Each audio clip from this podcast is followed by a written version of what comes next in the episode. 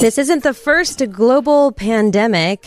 What did we learn from the others that happened throughout history? Well, joining us is Dr. Dean Bell. He wrote the book Plague in the Early Modern World, a documentary history. And he's also the president and CEO of Chicago Spertus Institute for Jewish Learning and Leadership. Good evening, Dr. Bell. How are you? I'm terrific. How are you? Uh, thanks so much for being with us. It's a pleasure, and I uh, hope uh, you and all of your listeners are well and healthy in this challenging time. Absolutely, and same to you. Can you tell us a little bit about the um, um, Chicago Spertus Institute?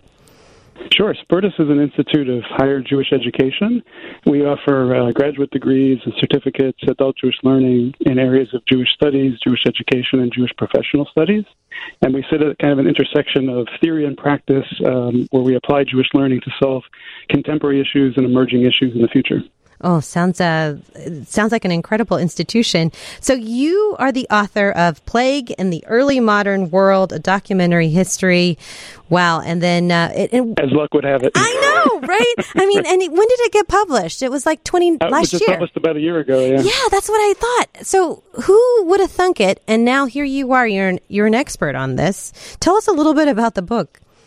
Yeah, so the book came out of uh, actually a lot of research I was doing in a completely other area, looking at communities and Jewish Christian relations. And as I was reading archival materials and chronicles, I noticed there was a lot of reference to weather changes, to earthquakes, to fires, uh, floods, and particularly to, to disease and the, and the bubonic plague, um, most notably, which was sort of ravaging Europe and other parts of, of the world from about the middle of the 14th uh, through the beginning of the 19th century in the second pandemic. And this book is interesting in the sense that you take a lot of uh, written works, like source materials, and you've inserted it into the book as well? Yeah, it's a documentary history, and it's intended for people to have a kind of a framework for the social, cultural, medical, intellectual responses to plague, but through using original sources, many of them in translation. Got a lot of help. I know you, your previous guest was University of Chicago, lots of colleagues down there who mm-hmm. assisted with uh, some languages that I don't work on, wow. uh, but tried to really k- give a global perspective of the bubonic plague and, and how people responded to it, how it affected com- community and society. Okay, so now, how long did it take you to work on this book? Oh, this is about a four-year project, but you know, with, with all good history, it evolves over many years, and then you focus a, a few specific years towards the end as you put the project together.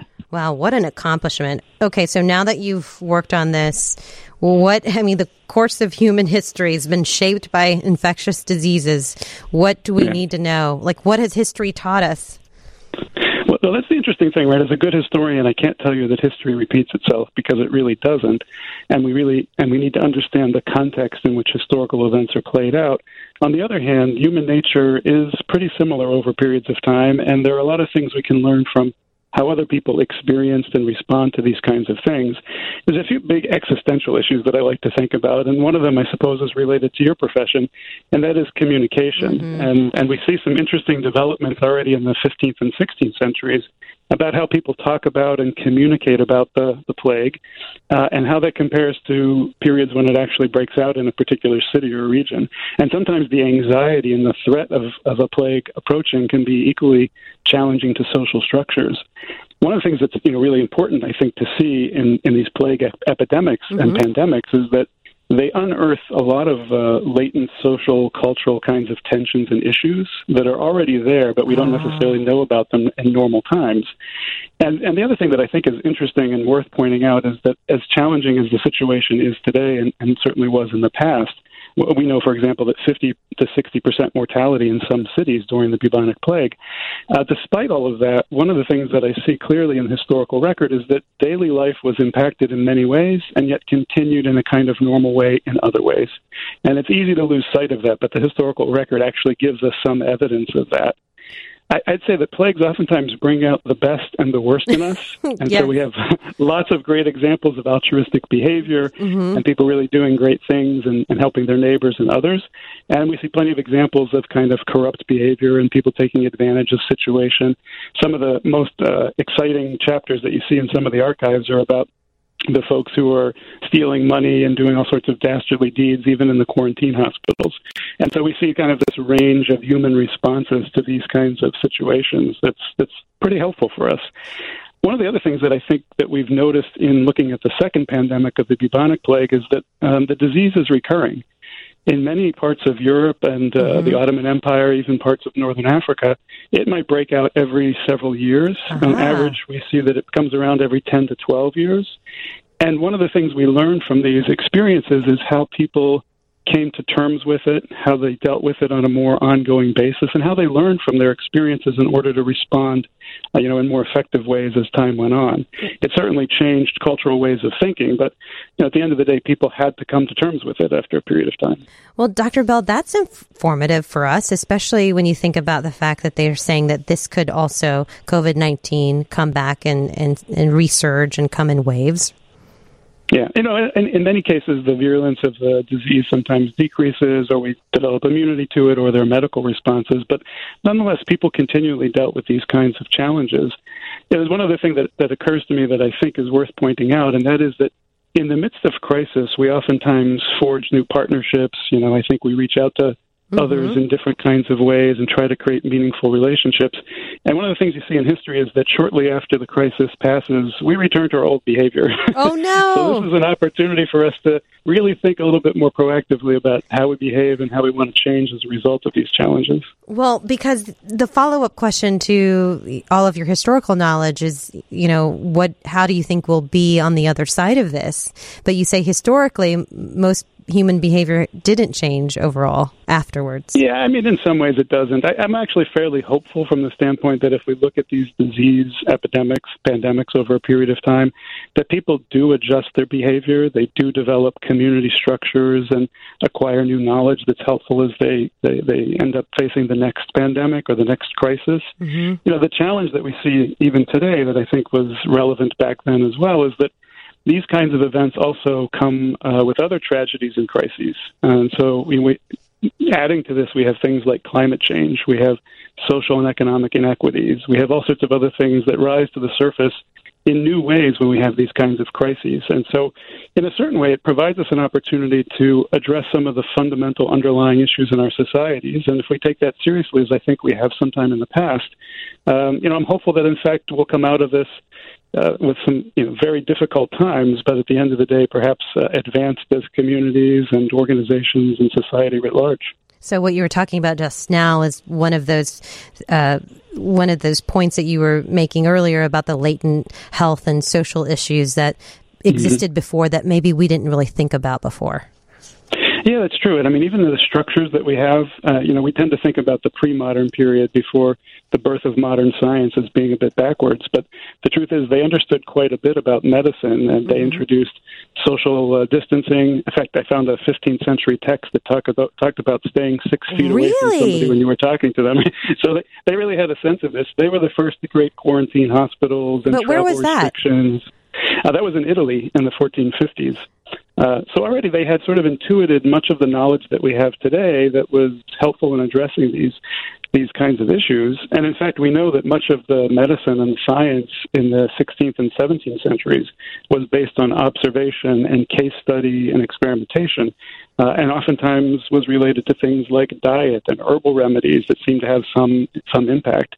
And there's things we can learn, you know, today from these kinds of experiences that, uh, that continue to affect us. Well, we've been hearing so much in the news in comparisons to the Spanish flu. Is that something that you've also been thinking about? I haven't specifically with the Spanish flu. I, I, as an early modernist, I tend to end my historical interest in the 18th century. Okay. Um, so for me, that's practically current events okay, as far as I it. can tell. okay. but, but there are similar experiences in other pandemics too. Already in the second century in the Roman Empire, we know that there was a major pandemic that took uh, probably 10% of the total population of the Roman Empire. Uh, and so we get to see different societies react in different kinds of ways and how confluence of different economic, political, social kinds of situations come together. One of the things that I think is a challenge is that these kinds of events oftentimes allow us to look for outsiders and marginalized people and create outcasts. And mm-hmm. You know, we have plenty of examples of that during the second pandemic of the bubonic plague.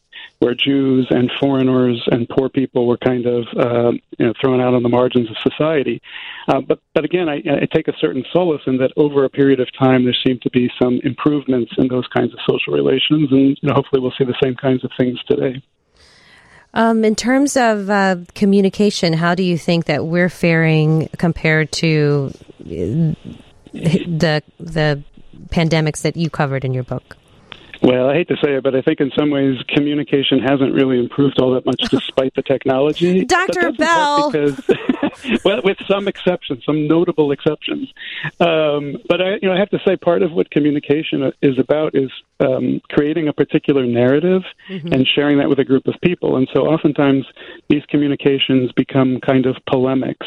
Uh, they become a way of representing a, a certain observation or a certain truth or a certain position, and that doesn't necessarily mean they're false or they're contrived, but they they emphasize certain aspects uh, of the situation, and you certainly see that in this period. I'll just give you one example. We know, for example, persecution of Jews in the 14th century during the Black Death, uh, the you know, the mm-hmm. plague, the, the bubonic plague. Uh, in many cases, the persecution happened long before the outbreak of the disease in particular places, and was used as a mechanism or an excuse for persecution of a marginal population. So it had nothing to do with the de- disease specifically, and, mm-hmm. and we've traced this across German communities, uh, particularly in the South, throughout the 14th century. Wow.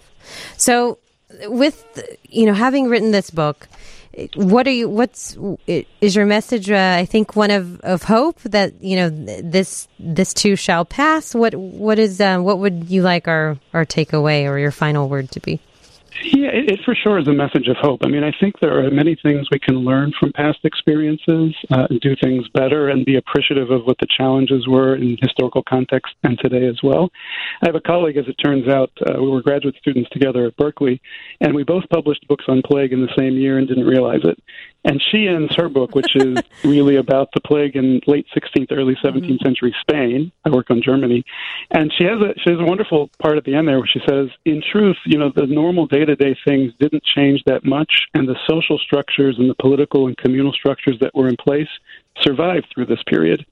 And so, if we if we take a long view, which is really what we have to do at the end of the day, uh, I think we will come out of this. Um, we're going to have learned quite a bit. Uh, you know, in some ways, it will have created new challenges, but I do think there's opportunities in, in every crisis for us to advance and think a bit differently, and, and hopefully, we'll take those lessons to heart. Well, thank you so much for being with us, Dr. Dean Bell. He's the author of Plague in the Early Modern World, a documentary history, a fascinating book, and he's also president and CEO of Chicago Spertus Institute for Jewish Learning and Leadership. Thanks so much, Dr. Bell. Stay Thanks. well. Have a good evening and stay healthy. Absolutely. You do the same. Thanks so much.